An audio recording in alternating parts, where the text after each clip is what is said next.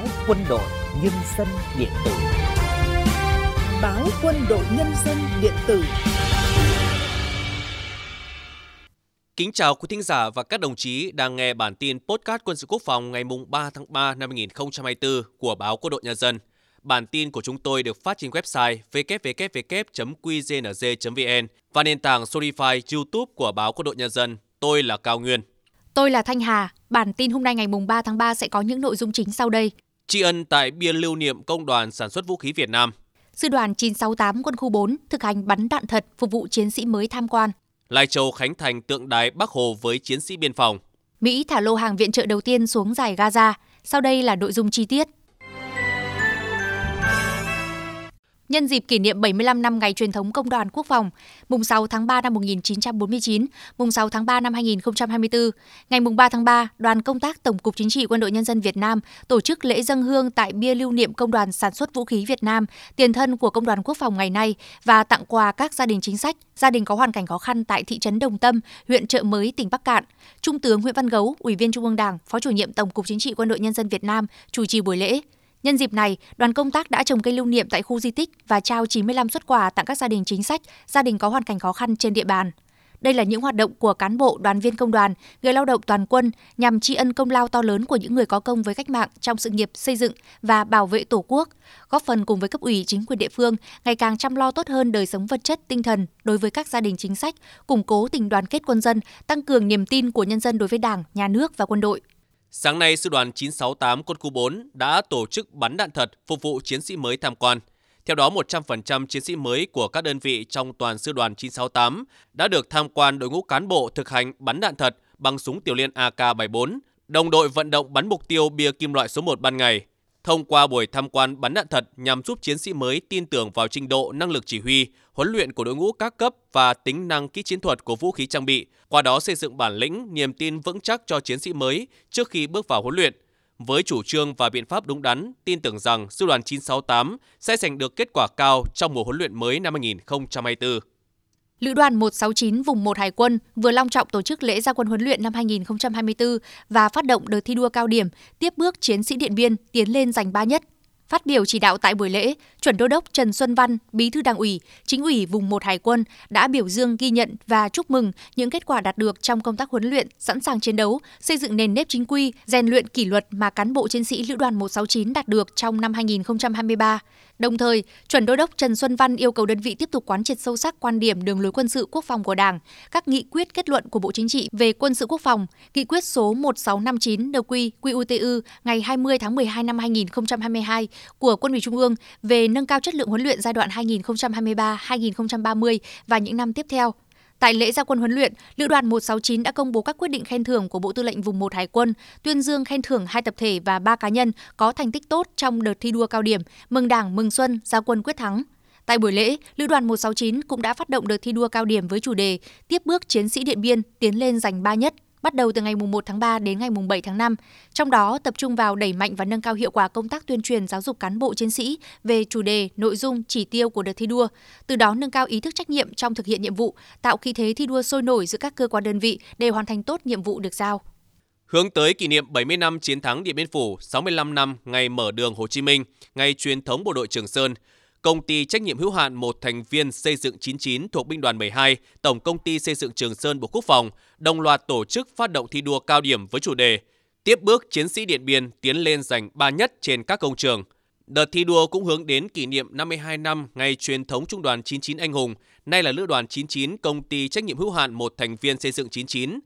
Thời gian thi đua từ ngày 1 tháng 3 đến ngày 19 tháng 5 năm 2024 đây là hoạt động hướng đến giáo dục truyền thống cho cán bộ chiến sĩ về ý nghĩa của những sự kiện lịch sử, giá trị truyền thống, nâng cao tinh thần trách nhiệm, hướng vào thực hiện thắng lợi nhiệm vụ sản xuất kinh doanh và xây dựng đơn vị, tiếp tục khẳng định uy tín thương hiệu của đơn vị trong lĩnh vực xây dựng cơ bản, lực lượng chủ công trong thi công các dự án trọng điểm của quốc gia.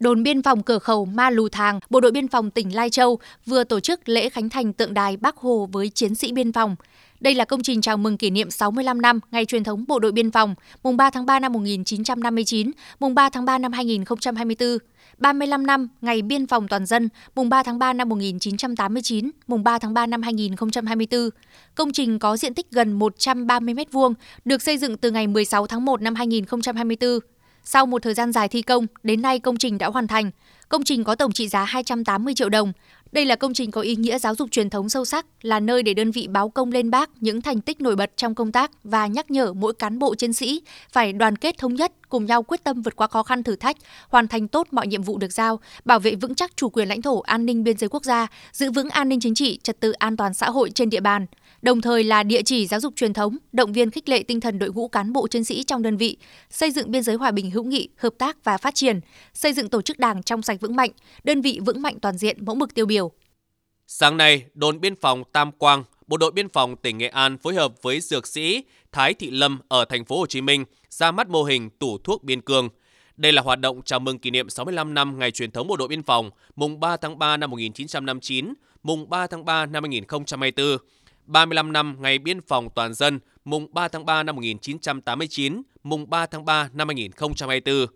Tủ thuốc ra mắt nhằm tuyên truyền tư vấn khám và cấp thuốc miễn phí các loại bệnh thông thường cho nhân dân các bản Tùng Hương, Tân Hương là hai bản giáp biên giới của xã Tam Quang. Cách xa trung tâm hành chính xã, địa hình hiểm trở, kinh tế xã hội còn nhiều khó khăn, tỷ lệ hộ nghèo chiếm hơn 20%, điều kiện chăm sóc sức khỏe cho nhân dân, nhất là đối với các hộ nghèo, gia đình khó khăn còn nhiều hạn chế. Vừa qua tại tỉnh Con Tum, đoàn công tác của Tổng công ty Tân Cảng Sài Gòn do Đại tá Nguyễn Đăng Toàn, Bí thư Đảng ủy, Chủ tịch Tổng công ty làm trưởng đoàn, phối hợp tổ chức chương trình khám bệnh, tư vấn sức khỏe, cấp phát thuốc miễn phí cho các đối tượng chính sách, người có công, tổ chức thông tin về biển đảo và thực hiện công tác dân vận trên địa bàn. Tại chương trình, 200 người dân của huyện Con Rẫy, tỉnh Con Tum đã được các y bác sĩ của Trung tâm Y tế Tân Cảng khám bệnh, tư vấn chăm sóc sức khỏe và cấp phát thuốc miễn phí. Người dân còn được tặng các loại thuốc bổ giúp bà con tăng sức đề kháng cơ thể. Bên cạnh đó, Tổng công ty Tân Cảng Sài Gòn còn phối hợp với Ban tuyên giáo tỉnh Con Tum tổ chức các hoạt động ý nghĩa khác như tổ chức thông tin về biển đảo, cung cấp thông tin bằng chứng lịch sử, pháp lý về chủ quyền của Việt Nam đối với hai quần đảo Hoàng Sa và Trường Sa cho hơn 200 người dân và học sinh trường tiểu học, trung học cơ sở Thắng Lợi, thành phố Con Tum.